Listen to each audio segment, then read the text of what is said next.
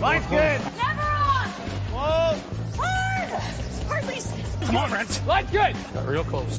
I hear high, right? Try and hit two thirds. Have they saved it for her? Yes, they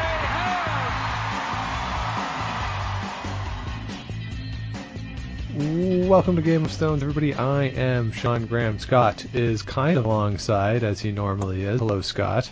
Hey, Sean. How's it going?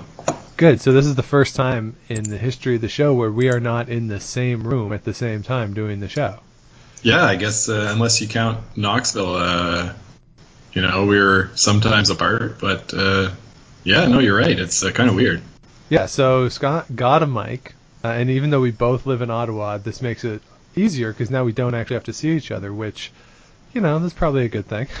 Yeah, I think uh, you know, a little, little too much, and if we want to record more, we got to be a little more flexible with our arrangements. Exactly. So now that we can do this like this, we, we'll have an announcement about what our coverage is going to be for the Canada Cup, the Scotties, Brier, all that fun stuff. Uh, now that we can do these ones uh, a little easier, so we got some uh, some plans, some special stuff on in the works for those big events. But let's get right into it, Scott. A somewhat exciting weekend out in Truro, Nova Scotia, with the Masters. Yeah, the Masters we were on on Thursday night, I think we recorded, and uh, previewing the playoffs, uh, such as they were.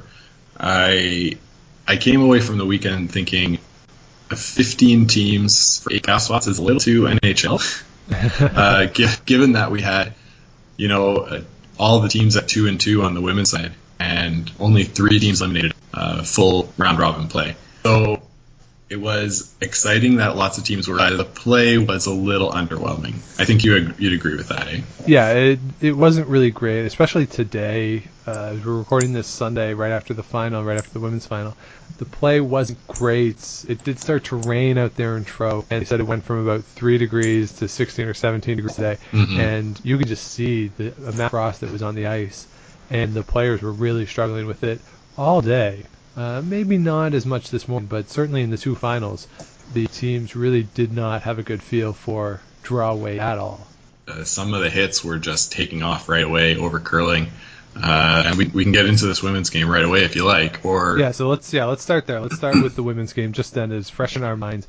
Anna Hasselborg against Rachel Homan. Anna Hasselborg wins eight to seven with a three in the eighth end for the victory. Yeah, Sean, this was uh, into me that it was even that close to begin with. Uh, Rachel missed a shot in the fifth end to score four. Uh, was heavy, or no, she was too light, right? The Yeah. Supers couldn't get it there. So uh, she had just seen Anna Hasselborg throw a draw that went through, and so I think that was in her head, but uh, she should have had four there. Then gave up a deuce coming back. Was only able, uh, she was trying to blank to seventh, to be honest, and it was sort of like that put her in a position where she basically had to take two.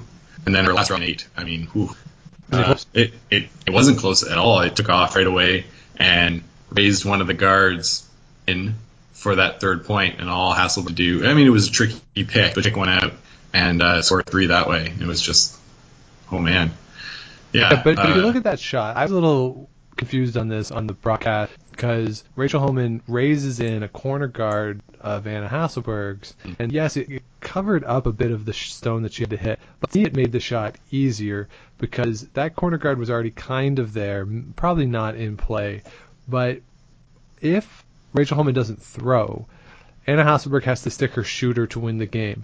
With that stone being raised in, it mm-hmm. becomes, I think at the time, fourth shot, and Anna Hasselborg can just whip it down there and Yeah. basically play a, essentially what is like a pick in terms of how much of the stone you have to hit and roll away with the shooter. So to me, it almost makes that shot easier by not having to worry about the shooter. But Kevin Martin and Joan McCusker thought that, that it made it more difficult, which I was a little confused by. Yeah, they were 100% wrong, Sean. It it made it way easier. Uh, it, the, it- yeah, it was just it was uh, I, I don't. They said maybe she was light. Uh, Rachel, it seemed to me. Uh, anyway, it just sort of grabbed that that uh, frosting off, started curling hard. There was nothing to speak with. So uh, a couple stuff like that earlier in the game. Uh, in the game, we'll talk about that. There was a couple of couple shots like that I saw from Matt Cam. A few of them just took off even this morning. So uh, it's it was tricky ice conditions, and uh, all credit to Team Hasselborg. They're the ones that were able to act and, and come out on top. Like uh, pretty ugly percentages for everybody. Emma Miskew Yeah. played the best uh, of everyone, but uh, anyway, uh, yeah, it's sloppy. Yeah, percentages all week too. I think Rachel was in the low 70s through the round robin and into the playoffs. So it's not Mm. like anyone was really crushing it in terms of shooting percentages there. And you saw it too with Anna Hasselborg. The end, you said I believe it was what was a four, where she has to draw, the score four, and she does it, and she had a draw four because Anna Hasselborg pushes hers through. Yeah. Which, again, you're not used to seeing that from a player like Anna Hasselborg, where she just throws it through. And, and even this morning in the game against Casey Scheidegger, we saw Casey Scheidegger do that a few times, just pitch them through on draws. She flashed a hit in the think the seventh seventh. end. Yeah. that gives Anna Hasselborg the shot for three, an open draw for three. So we saw a lot of misses that are uncharacteristic of this level of play all day today. Absolutely, absolutely. So, you know, maybe it was just the uh, turning of the weather, you know, so to speak. Uh, they had that nor'easter whip through, and then, uh, yeah, the, uh, the the winds turned southerly. So, yeah, wet and warm uh, really changes the inside of a building. Yes. So, uh, so, but congratulations to Anna Hasselborg. They win. I don't know, too, Scott, if you noticed this on the last rock. Uh, I only watched the replay once, so I couldn't tell who it was. Whoever's on the left side of the stone for Anna Hasselborg, I don't know who sweeps on the left side, but she almost ate it. Uh, Uh, the left the left side is where we're looking at the screen, or as the left to Anna Hasselborg. So if Anna Hasselborg's in the hack, whoever is to her left. oh, that's uh, Sofia Mabergs Okay, the, so uh, she the lead. she almost ate it. Yes. Uh, she she's on her slider. She has to go around a stone at the back of the house, and then Mm-hmm. she almost trips over the hack because she's going so fast. So fast. And Emma Miskew didn't seem overly concerned at the time, um, but it was sort of this Yeah. really interesting dynamic. I thought. Hmm. Hmm. Yeah, that was that was pretty funny. We see Ben Hebert do that quite a lot. Uh, you know, he goes flying in there. He's dancing around rocks. Uh, but uh, good to see that she wasn't injured in any way. Yes, and now Anna Hasberg. This is back to back Grand Slams for her. I don't, I, I don't really understand this whole Grand Slam series, but then there's majors. This is one of the majors. Like, who cares? Um, but this counts as a major, so congratulations on that. But this is her second Grand Slam and two in a row. Uh, Joan McCusker did one of these things that I am. It's sort of a pet peeve of mine where they people add words where it's not necessary. She in the post game interview she said, "Your uh, second straight victory in a row," um, which of course is a redundant statement, but two in a row to kick off the year for Anna Hasselborg, and she obviously didn't win the World Cup event over in China, but now she's got these two, so. Uh, it, it really does seem like Rachel Holm and Anna Hasselborg are the two best teams in the world right now. Uh, absolutely, and and uh, it's Hasselborg in front. You know, in front by a hair. Uh, one of the things that uh, comes along with this victory, of course, is the points towards the uh, Pinty's Champions Cup, uh, which might seem silly, but it comes with seventy-five thousand dollars for the first place winner. So, for a team uh, like Anna Hasselborg that plays a lot, uh, they're traveling quite a lot on tour. That's uh, that they're got their eye on that for sure. Yeah, we talked about it in the spring that the Swedish Olympic Federation or whatever it's called did announce that they were cutting back their funding. So everything that they can get is certainly welcome for Team Hasselborg. Now, if we look at this field overall, Scott, what else stood out for you on the women's side out there in Truro? Uh, the thing that stood out the most to me was Kerri Einarson's team missing out on the playoffs, uh, getting into a tiebreak, but uh, not advancing to that final eight after having won, I think, four events already this fall, and uh, they just looked a little bit off this week. Like it's almost like they weren't ready to be there. Well, again, last Sunday they played in a final out in uh, Manitoba, so the travel, who knows? And they have been playing a lot, so a week off, uh, I think, will be a welcome thing for the squad. Uh, but as you mentioned, they were in a tiebreaker, which pretty much the whole field was. Yeah, yeah, So- pretty much everybody was in that tiebreak. So Right, and they they lose in the tiebreak to Anna Hasselborg, right? So yeah, uh, it's yeah. not like there's any shame in losing to, to her in a tiebreak. No, they just didn't look as sharp as they had the rest of the year. Uh, no, but nobody watching the look, games. Nobody could look that sharp. Like nobody's nobody's Yeah, that yeah. good, right? Nobody's going to go out and win four out of five events. Nobody's that good. No, you're right. You're right. And having uh, uh, the other thing that stood out to me was Chelsea Carey's team uh, coming up big. You know, they've got uh, Rochelle Brown's out, so Heather Rogers was sparing for them at lead, and they made it all the way to the semifinals, and just sort of ran up against the buzzsaw uh, today. So Yeah, but they were not good today. Uh, no, no, no, they weren't. They they they really weren't. That game should not have been close. Chelsea Carey made some. Really, uh, I made- her her percentage, I think this morning was bad. I think it was under seventy percent for the game, but when her team needed them, she made them, and she made some big draws against three in in one situation early in the game where the game would have been over. Like that game very easily could have been a four end game had it not been for Chelsea Carey making some big shots. So that performance wasn't that great this morning overall, but Chelsea Carey did come up with some big shots. So for as much as Rachel Homan played well this morning, Chelsea Carey's team did not play particularly well either after a good week. No, you're right. You're right. And Chelsea Carey did make some pretty amazing shots there uh, there today. I'm just looking up what her percentages were. Uh, yeah, she shot 70% uh, on the day, but her degree of difficulty was a 2.18, which anything above a two is is pretty tough shots. So, uh, yeah, I mean, she did her best, and and I was I was rooting for them for the team Game of Stones, but uh, it wasn't to be. Wasn't It, to w- be. it was not. So the other thing that stood out to me, I think, is Darcy Robertson. She had a really good week. Mhm. Again, we've talked about her that she probably should have won Manitoba last year, if not for a bad ninth end in the final against Jennifer Jones. She had a good week here qualifying, making it into a quarterfinal where she loses to Rachel Homan. And then, of course, the other big story is Kaitlyn Jones and her team, the defending world junior champions Mhm. uh, out there from Nova Scotia and making it into the playoffs from the sponsors exemption. They lose to Chelsea Carey, and they were kind of outmatched in that game yesterday afternoon. It was close for a bit, and then Carey pulled away in the second half of the game. But this is a team, and and we've talked about it in the past that the East Coast, the Maritimes, need some good teams on the women's side, and if this team can do it, the transition from juniors to women's is really hard, and Mhm. very few people can do it seamlessly. We've seen a lot of teams struggle with it. Even Rachel Homan had some initial struggles, uh, despite still being successful. And this team here, if they can make a transition and be competitive in these types of events, obviously out east it's tough financially to get the money to be able to travel and do everything you need to do. But hey, this is a good start, and hopefully is foreshadowing for some good things for Nova Scotia currently. Yeah, yeah, it could be great. I mean, uh, we did forget to mention that they did get to play in the Champions Cup last year as World Yes. Junior Champions.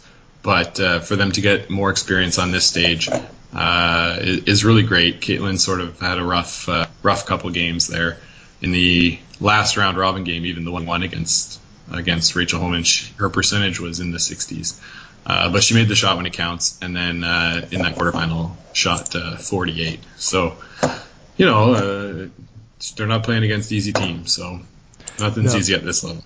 Not at all. So there you go. So Anna Hasselborg wins. Now let's Scott. Let's go through our picks that we made uh, last week uh, before the event started, and dole out the points. So just to remind everybody, for the season, for all the Grand Slam events, for the Brier, Scotties, Canada Cup, World Cups, World Championships, we will be making picks before the event. The rules are that we pick four teams each. You get a point if that team makes the playoffs.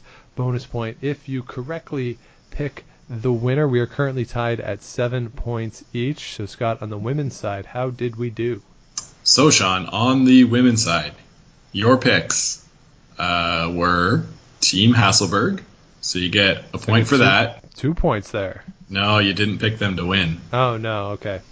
Yeah, yeah. So you picked them to make the playoffs. Uh, so you get a point for that. You get a point for Jennifer Jones making the Yep. playoffs. And your other picks, unfortunately, did not make the final eight.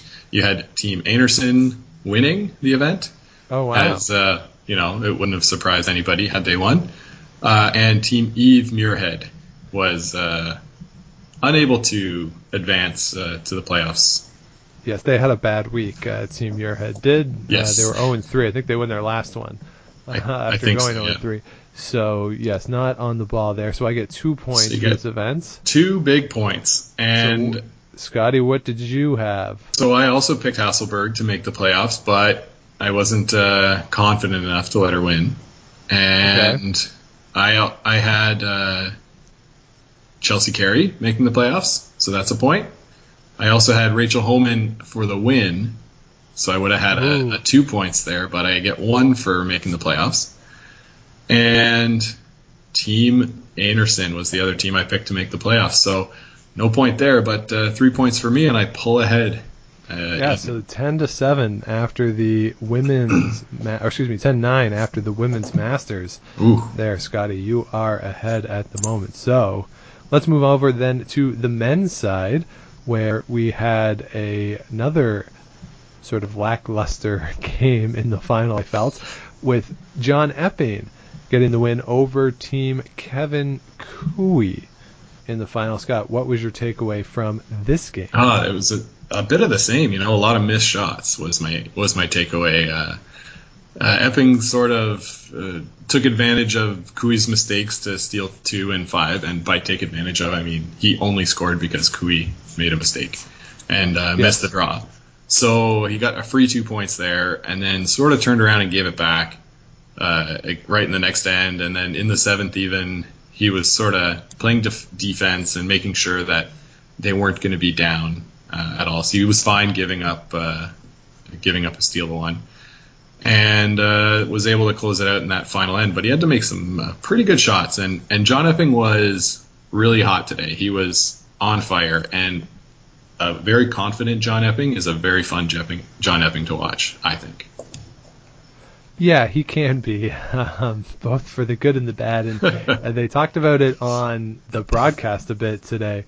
They called him artistic when he throws. Uh, he has a bit of a, a, a tail whip there when he throws, and it's it's never quite a straight line where he is uh, going right at the broom, but somehow he ends up where he needs to end up.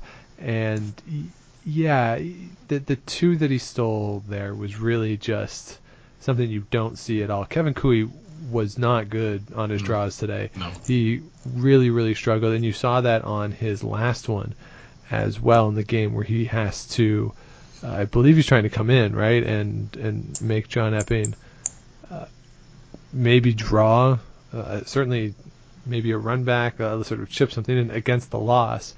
Now he, they said after the game that they thought it was a pick. I'm always skeptical of that because whenever these guys miss, they always say it's a pick. Uh, Glenn Howard is the worst in this, but maybe it did pick. I don't know.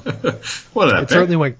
It certainly went crazy. Like it certainly curled a lot and was way lighter. And we're not used to seeing Kevin Coo- Koe do that, but he was doing it all game in terms of not really having a, a sense of the ice and the weight. So who knows what happens there? But he just wasn't really sharp in this game. No, no, uh, he wasn't sharp at all. His he, he curled 66% uh, on the day, and uh, when you put that up against John Epping's 81, uh, you know you're not going to win many many games when you play uh, that poorly against your opponent.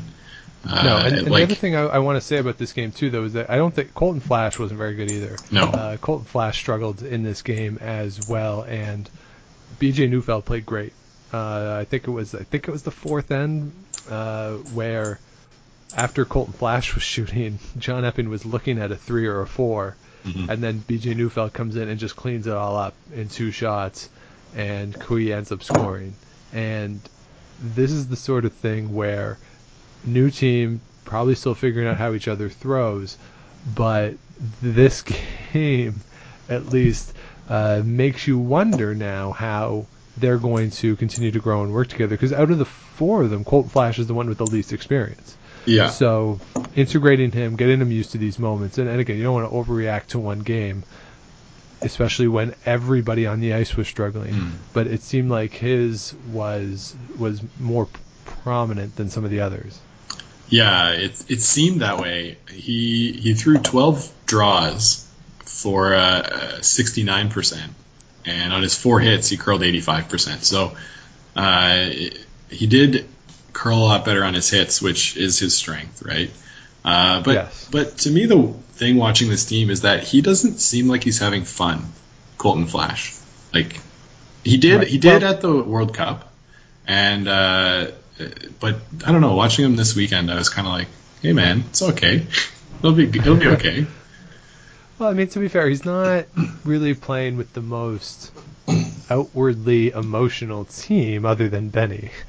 Um, right? Kevin and BJ are, are pretty stone faced and not really all that expressive out there at the best of times. So, yeah. So maybe he's you know- maybe he's trying to counterbalance Ben Hebert or something. But anyway, uh, uh, they're a good team. They'll be fine. I I think they'll not lose any sleep really over over this loss.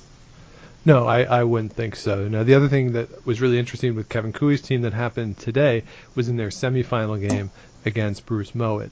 And what was fascinating here was Kevin Koe is down a point in the seventh end, and Bruce Mowat is laying two. Kevin Koe peels out intentionally, peels out one of Bruce Mowat's stones to be down two and keep the hammer Mhm. going into the eighth end. So he made the decision to be down two with the hammer rather than tied without and having to steal.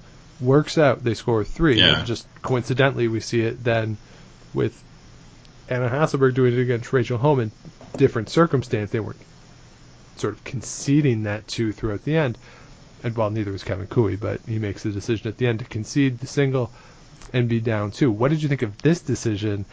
And do you think we'll see it more now that we have the five rock rule throughout all of our events? Yeah, Sean, I think the five rock rule is the reason that he made this decision, and we are seeing it a lot more. A lot more teams feel comfortable having hammer uh, because it's it's sort of like uh, it's well, it is an extra guard for your team, but you can kind of control how the end is going to play out a little better having the hammer. You can put a couple rocks in, you can put tight corner guards up, uh, you can come around center like you used to do. There's a lot more uh, ways that you're able to dictate how the end will go. And we saw Kevin Koe's team do this. We saw Rachel Homan's team do this a couple times this week. So it's definitely the the strategy for now, and we'll see. You know, when Gerry Geurts puts the numbers together, how how that uh, works out in the long term. Yeah, I'm interested to see how it looks because when we had it with the numbers on would you rather be down one with or up one without, the numbers are better to be up one. Like you want the lead. Those are the numbers. Mm. Even with the hammer. Yeah. Like you'd rather have the lead and have the other team have the hammer. You're going to win more often when that happens.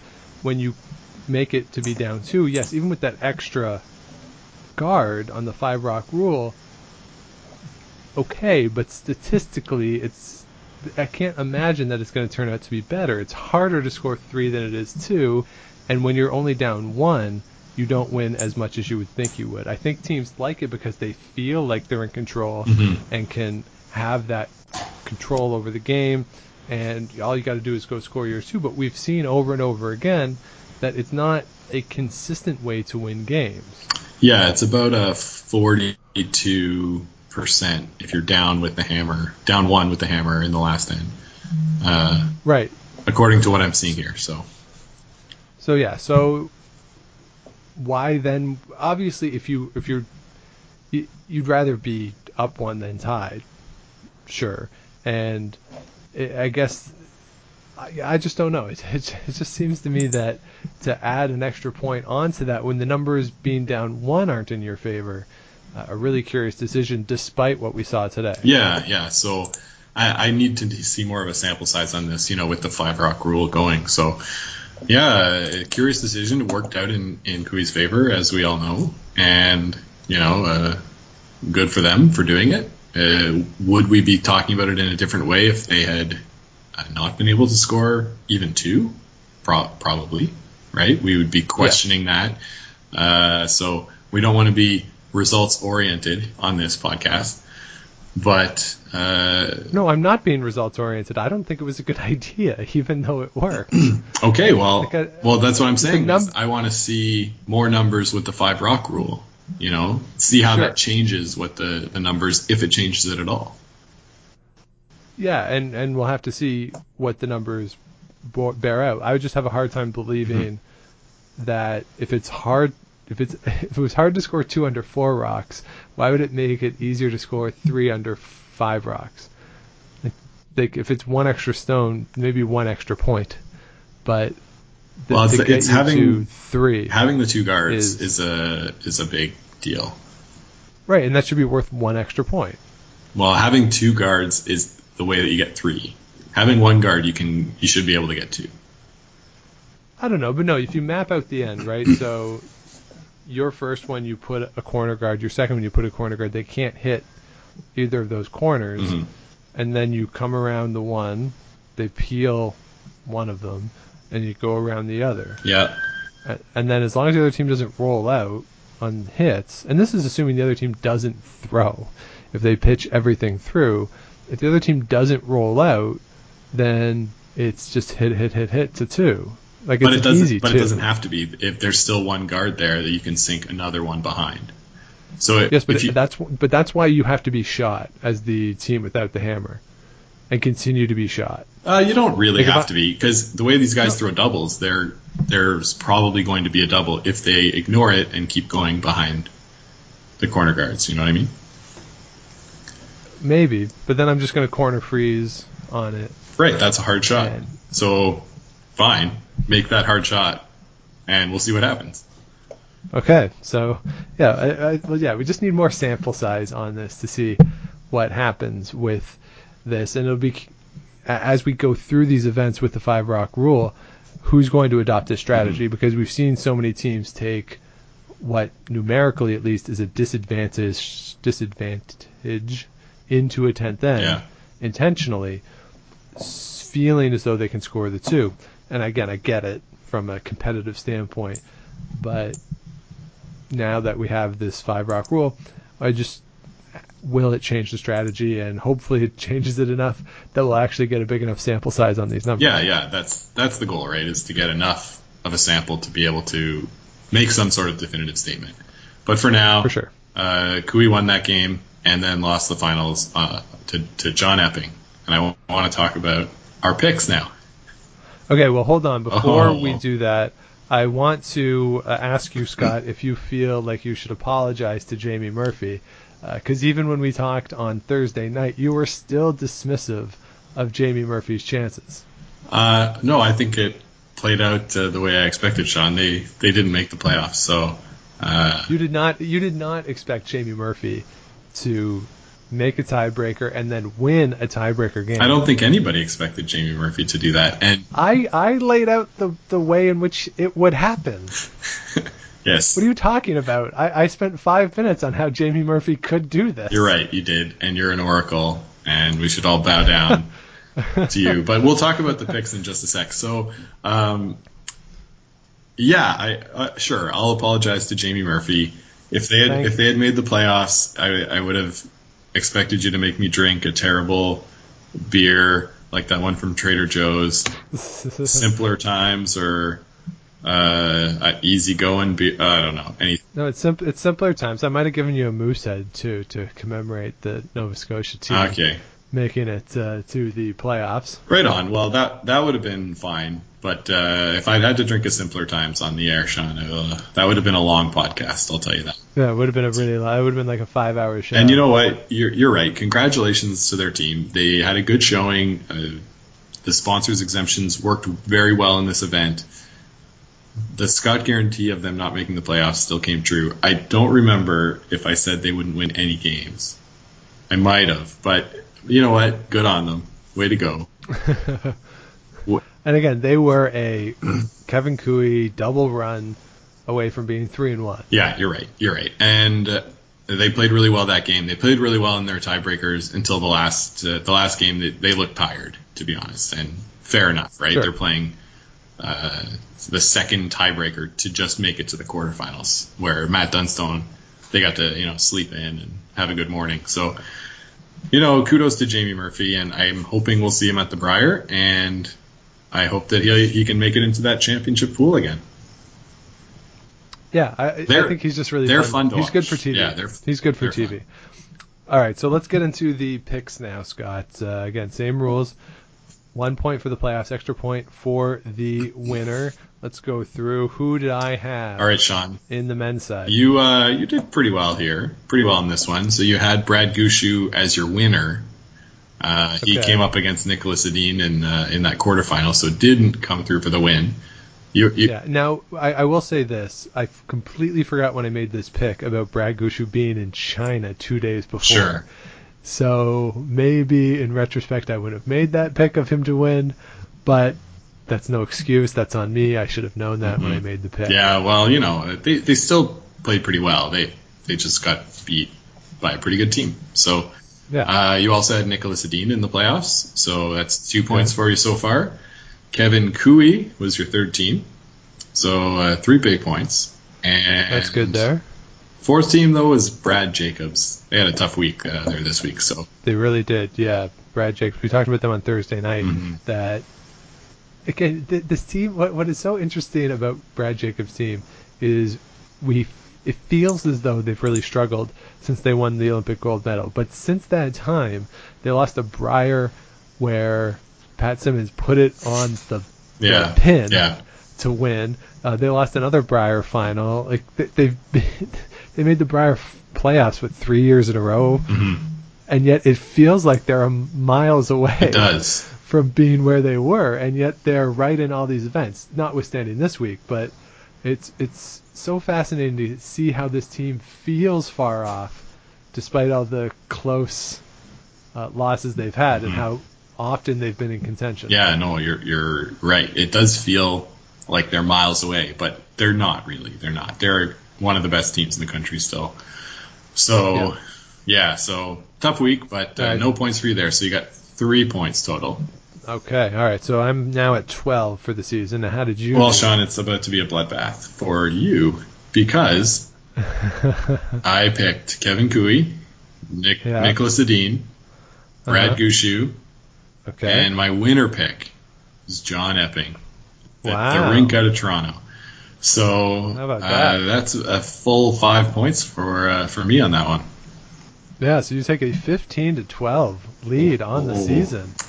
Well done. Well, don't worry. There's lots uh, of bad prognosticating to come. um, so was there anything else out of this field that really stood out to you? Uh, John Shuster making the playoffs, I think was a step in the right direction for that team. Mhm. So good for them. Ross Paterson making the playoffs, I think a nice step in Scottish curling. Yeah, they- You know, now that maybe maybe we have three teams that we have to pay attention. To. Yeah, to. they played really well this week uh, and just sort of uh, lost out to that John Epping team who got hot at the right time. Uh, but they had a good week. And Shuster, I think I was watching on Friday maybe, and he said, "Oh, we finally won a TV game on Sportsnet." it's the first one. So, uh, yeah, yeah, it looks like they're coming together with Chris Plys. Um, the, it's a bit of a change for everyone, but uh, they're, they're getting there. So, uh, yeah, good steps for everybody. Matt Dunstone made the playoffs. That was pretty cool uh, to see their team able to do it. And uh, yeah, I think uh, overall good event in Truro. Uh, nobody went to the hospital, so uh, thumbs up. Yeah, better than last time when we had multiple people go to the hospital. Mhm. Uh, and if anyone doesn't know that story, uh, Truro is where Brad Gushue had maybe the scariest moment that I've ever seen on on curling television, uh, where he fell and almost impaled himself on a stone. Uh, and then the story came out. I think this was known, but they, it was rehashed at least this week, where Lisa Weagle cut her uh, cut above her eye before the final of the Masters when it was in Truro and, and missed the warm ups as she was getting all stitched up before the final. Very much a hockey play there, just stitch me up and get me back on the ice by uh, by Lisa Weagle. So yes, no major injuries that we know of at uh, out at Truro. But hey, the night is young. Yes. out there at the Pinty's pub or whatever they do post game. Yeah, the, the night is young, as you say. They they'll probably go to Halifax for the evening, and uh, we all know Halifax can be a fun, fun town. Absolutely. Gotta get gotta get a Uh, donair though uh, if you're in Halifax. Mm. Yes, uh, that's pretty much what the city lives on. They're so disgusting and so good. Mm. Mm. Uh, the other thing, Scott, from this week, we saw a change in the CBC Sportsnet crew. Uh, it looks like now on the CBC side, it's going to be Jill Officer in for Joan McCusker when these games are on CBC, and that's a bit of a change that was noticeable to me. I think Jill Officer is really good. We saw her at the mixed doubles Mhm.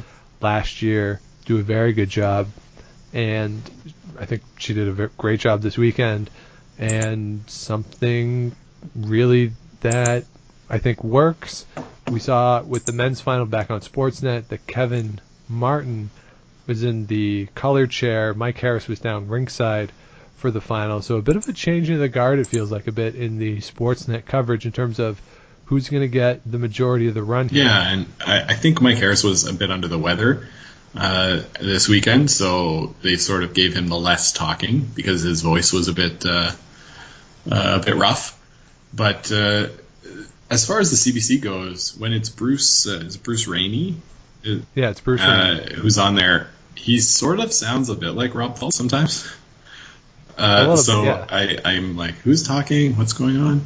But it was uh, it was pretty good, and like you say, Jill Officer is uh, pretty good at this, and she had a really tough job talking about Team Jones there yesterday uh, when she was what like she was broadcasting their game, and because she's still so close to that team, she's their fifth player. She went to China with them.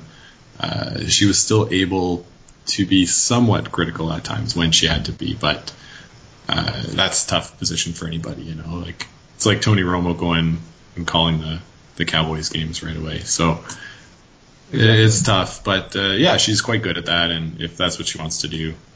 Um, I always will welcome a, another female voice into the booth uh, that seems to be a bit dominated by men on that Sportsnet side, save for Joan. Yeah, and Joan has trouble at times getting a word in edgewise. Yeah. So, so, and it was interesting this morning what they did. It seemed they had Mike Harris on two games, Kevin Martin on two games, uh, Hmm. and sort of, uh, I can't remember if it was Jill or Joan this morning in the booth uh, doing all four. So it was sort of, it, it was Rob Faulds with uh, Joan or Jill. I'm pretty sure it can't was remember with Joan. with Joan, and then the guys would come in on the games that they were looking Mhm. at, and the the two of Rob and Joan would be across all four sheets. So that was an interesting way to do it, and that across all the sheets coverage. I sort of go back and forth on whether or not I Mhm. like it. There's parts of it I like, there's parts of it I don't like, uh, but the I like that they don't do it for every draw. You know, here here we go, quarterfinals, semifinals. That's the way to cover it, sure, Mhm. and go for it. But don't do it every draw, and, and it seems to be well balanced in that. Yeah, regard. you're right, and you know, you know, Sean, that I love watching the Red Zone channel, uh, NFL Red Zone channel. Yes. No commercials, just take me from game to game to game to game. Uh, it's the best way to follow my fantasy team, and uh, but for curling, it's hard because you don't see any of the setup of how the shots got there at times. You know, you come in and it's already the skip rock, and you're like, "Whoa, how did this happen?"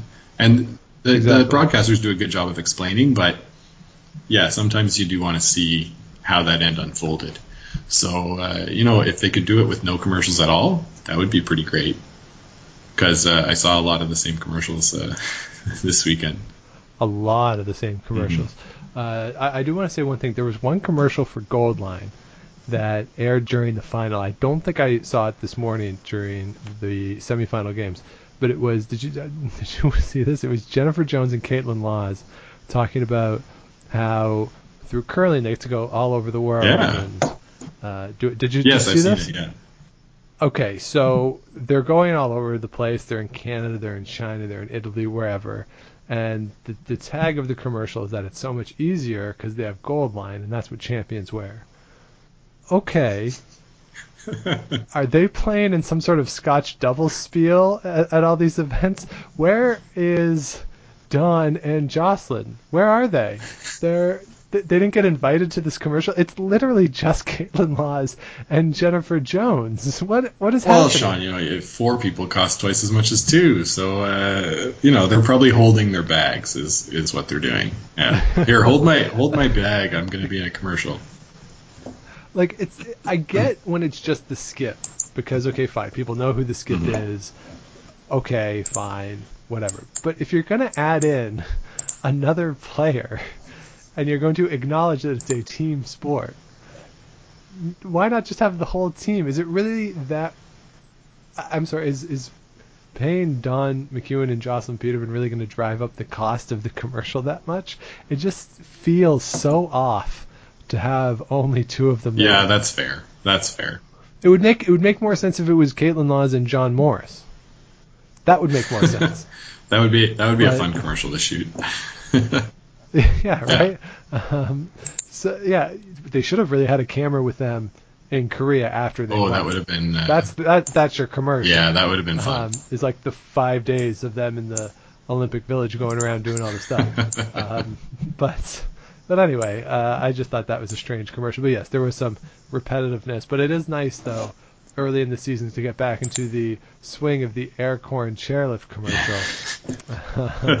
Seeing that. And there was a new one for uh for like this the snow blower that uh like a little tractor. Yeah.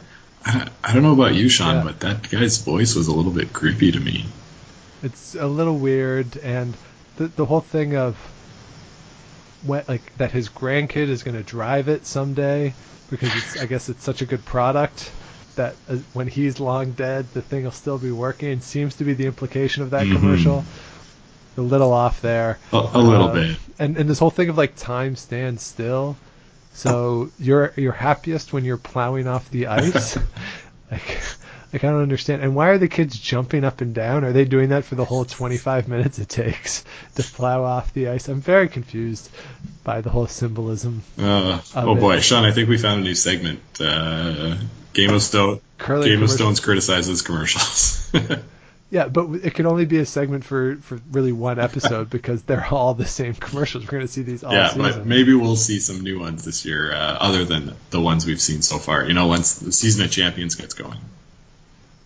yeah, I want to see a commercial that has a real good looking explanation, a digital reenactment of what pod shatter is. That's what I would like to see to really show me when those pods shatter how uh, how that happens. Uh, that'd be a great addition to the commercial roster.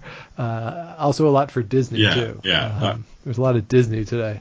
So, um, but overall the coverage was pretty good. Now, Scott, you know where you should be going to watch these games is if you're in Fergus, Ontario, to the Fergus Curling of course, Club. Sean. The, Best place to watch curling live. Uh, games are always on, bars open, friendly folks welcoming you. Curling, Scott. It's also to watch the games. oh boy, Sean. That, that that sounds like the best place It in the really world. is. It's a wonderful place. Yeah, you don't need to go to Disney. You just go off to the Fergus Curling Club. You get all the magic that you want right there in downtown Fergus. So, as we always say, if you're in Fergus and you like curling, you go to the Fergus Curling Club. You're darn right. Hey, uh, before we go, Sean, uh, uh, Steve Pearce homered again. Wow. Steve Pearce. So uh, Steve so, Pearce. That's all. Uh, Steve Pearce. Um, amazing. One other thing. Um, we got an email, Scott. Uh, I haven't told you about this yet. At the Facebook group, or the Facebook page of Game of Stones. And Cool. it's from Jeff Salmons out in the. Oh, let me pull it up here. They uh, invited us to the Sawtooth Outdoor Bonspiel, Scott. What by Sawtooth Brewing? No, this is in uh, this is in Oh. Idaho. Oh, nice. Yeah, so like presented Idaho. by the uh, Boise Curling Club. It's an outdoor bonspiel that runs in January. It's known colloquially as the SOB. Uh, they do it snow or shine out there. Uh, if you look at some of the photos here, they have illuminated houses. Last year, uh, or which was this year's January 2018, there was snow, uh, and they played through it. There's clips of people saying that they can't even see the houses, uh, but they go through, they play outdoor Bonspiel. So Jeff invited us to play out there on his team. Sadly, Scott, we can't make it because we're already committed to the Bonspiel here in Ottawa that we play with our dad. Oh, it's the same weekend. Oh, So, same weekend, sadly. So, uh, so I've, we've, we've had to decline, but I told Jeff to keep us posted on it, and if there's a way that we can get out there, this looks like a lot of fun. The downside to it that I can see is it's at something like I think it's over a thousand feet uh, in elevation there. I think is what the news story said. So sweeping might be a little Ah. difficult there to uh, to get going, but you're on outdoor ice, so the sweeping probably doesn't actually make that much of a no, cool. I'm, I'm looking up uh, Stanley, Idaho, actually on the uh, on the maps there. Uh, not too far from Boise. So yeah, that would be uh, really fun, Sean. So let's think about it for. Yeah, I was trying to figure out how we would how we would get there, and I, I think need to like fly to Salt Lake City or something and drive. I don't know. Probably know. Detroit, Salt Lake. You can fly to Boise and then uh, go up. Anyway, Yeah. That- So that's- so as I'm looking at it, the the the Stanley's elevation actually 6253 feet, so 6,253 feet. It is the coldest spot in the continental United oh boy, States. wow! Uh, you gotta make sure that you drink a lot of water there. I, I went to uh, Boulder once for a couple of weeks, and uh, yeah, I, I definitely needed to drink more water than usual. So that sounds like an Yeah, awesome so, uh, uh, spiel. I, I wish everybody the best, and uh, let's yeah, let's put that in our uh, 2020 calendar, Sean. Yeah, I think we should definitely get uh, Lee and the group here to move the spiel so that we can go off to Idaho to play in that one. And uh, again, thanks to Jeff for getting in touch. Also, everybody locally here in Ottawa, the Ottawa Colts series is going to be announcing the second half of their season, dates, locations, all that. So anyone, it's five years or less experience. If you're interested in that for the new year, that stuff will be up shortly if it's not up already by the time you're listening. So definitely, people in the National Capital Region here, be sure to check them out as we hope to get out there and maybe do a live show from one of those spiels. Great. uh, so there you go. So that's our recap of the Masters. Any final thoughts? Yeah, I think we're going to be coming back uh, a little later this week with a preview of the next Grand Slam event, which is taking place in Thunder Bay. Do you remember which one this this one is? They all they're all the same. They're all um, kind of the same. This one, uh, Thunder Bay. I think they do it in Thunder Bay a lot, uh, but I, I can't remember. Maybe it's the one they do in the Soo. Is it now in Thunder Bay? But they, they seem to enjoy Northern Ontario. Yeah, they flip flip So- between the two, and it's called the Tour Challenge. Yeah, so the Tour Challenge, that one's going to be coming at your first weekend in, or the second weekend in November, as the calendar turns this upcoming Wednesday night. So I'm sure all of you are looking forward to Halloween with your curling Halloween costumes out there. Um, if you're just walking to your club with your broom in your hand, and if you wear fun pants, uh, just stop at a few houses and get some candy. Yeah, Sean. Be like, hey, I'm a I'm a curler. I might wear my uh, red uh, jumpsuit, so who knows? There you Look go. out. Yeah, so uh, everyone have a good Halloween and certainly be safe. And we will be back later with, uh, probably later in the week, maybe early next week, with a preview of the Tour Challenge. Uh, until then, please do subscribe to the show on Apple Podcasts, Google Podcasts, wherever you get your shows. And be sure to give us a like and comment, all that stuff. Help with the numbers and, and getting word out about the show. You can find us on Twitter at Game of Stones Pod, also on the Instagram at Game of Stones Pod. I made my first contribution to the Instagram uh, today. Yeah, we were hot hot on the Uh, I- Instagram today. Yeah. yeah, so we had a we had a good day on the gram. So uh, definitely check us out there. The Facebook group, as we mentioned, how to get in touch with us. Uh, you just find Game of Stones podcast on the Facebook page. There, you can email the show Game of Stones podcast at gmail.com. Scott's on Twitter at Scott Likes TV. I am at Dr. Shawnee Fever. So until we talk to you next week, keep your brooms on the ice and don't dump that insert.